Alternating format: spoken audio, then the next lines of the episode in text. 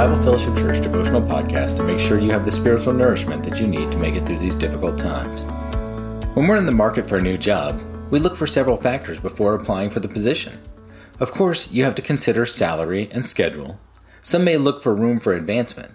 Here recently, the ability to work remotely has become important. Another factor to consider are the benefits. These may include insurance, 401k, vacation, cell phone plan, and so on. Well, brothers and sisters, today we're going to look at some of the benefits of the Lord. Today's topic Don't forget the benefits of the Lord. Our passage today is going to come from Psalm 103, verses 1 through 5. Let's go to the scriptures. Verse 1 Bless the Lord, O my soul, and all that is within me. Bless his holy name. Bless the Lord, O my soul, and forget not all of his benefits. Who forgives all your iniquity, who heals all your diseases, who redeems your life from the pit who crowns you with steadfast love and mercy, who satisfies you with good so that your youth is renewed like eagles. In verses 1 through 5, we see five personal benefits the Lord gives uh, to us as His beloved people. The first one we're going to look at is salvation. Take a look at verse 3. It says, He pardons all of our iniquities. We were guilty with the debt we could never pay in full. But God gave us a full pardon what a benefit! As Micah 7:18 says, "Who is a God like the Lord, pardoning iniquity and passing over transgression?"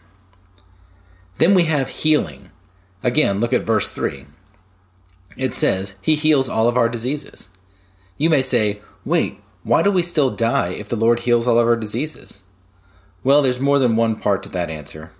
Right now, we're healed of the spiritual disease of sin in line with the pardoning of our iniquities, and ultimately, we will have a disease free physical body forever at the resurrection.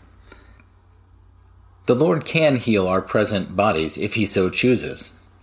Another part of that answer is that the disease may be disciplinary and be taken away when the believer confesses his or her sin. See James chapter 5.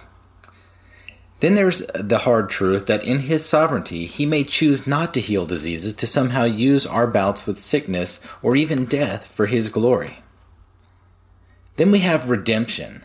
Take a look at verse 4. It says, He redeems our life from the pit. We are saved not only from eternity in hell, but for protection in this life from the pitfalls that could lead to a premature death. This word redemption comes from the slave trade it is the price paid to free an individual. We were slaves in the market of sin, but God in His mercy bought us back to Himself, or redeemed us, not with gold or silver, but with His own precious blood. We are no longer slaves to sin, but now we can be slaves to God and righteousness.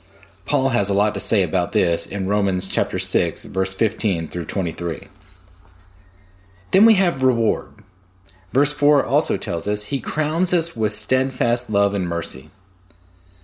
Listen, we're not only forgiven sinners, but we are crowned with the loyal love and tender care of the God of the universe. This steadfast love, or as some translations put it, loving kindness, is a beautiful word that means giving everything to the ones who deserve nothing. Church family, we deserve nothing but death, but in his steadfast love, he gave us eternal life with him. What a benefit of mercy. Finally, we have renewal. Verse 5 reminds us that He satisfies us with good things, that our youth is renewed like the eagles. Two other scriptures may come immediately to mind. Psalm 84, verse 11 says, No good thing does He withhold from those who walk uprightly. And Isaiah 40:31 says, "Those who wait upon the Lord shall mount up with wings like eagles." So how are we to, to respond to these gifts, to these benefits? As verse 2 says, let's not forget them. We should praise the Lord for his personal benefits. Our response should be like that of David in verse 1 Bless the Lord, O my soul, and all that's within me. Bless his holy name. You may be thinking, what can I possibly do to bless the Lord?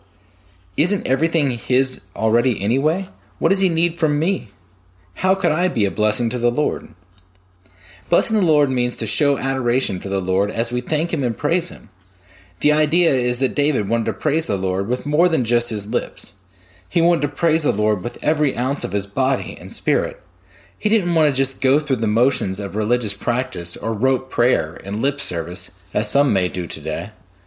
No, David wanted to praise the Lord with all that was in him. So why don't we do that now? Let's pray. Heavenly Father, let us not forget all of your benefits. Thank you for the salvation that we have in Christ. There is truly none like you. Thank you for the healing that we have from sin and the healing that you continue to do in us as we walk in faith. Let us trust you when you choose not to heal. Thank you for redeeming us back from sin and to yourself at such a great cost. We cherish your steadfast love and your mercy. You alone can satisfy, Lord, and you alone are our strength. We thank you for your blessings that we have in Christ, in whose name we pray. And amen. Join us here Monday through Friday for more devotions from the Bible Fellowship Church pastoral staff and on Sundays for our online services. Go to our website, www.bfcsebring.com, for more resources. Catch our services on YouTube and Facebook at BFC Family for service updates and other helpful articles. Have a blessed day.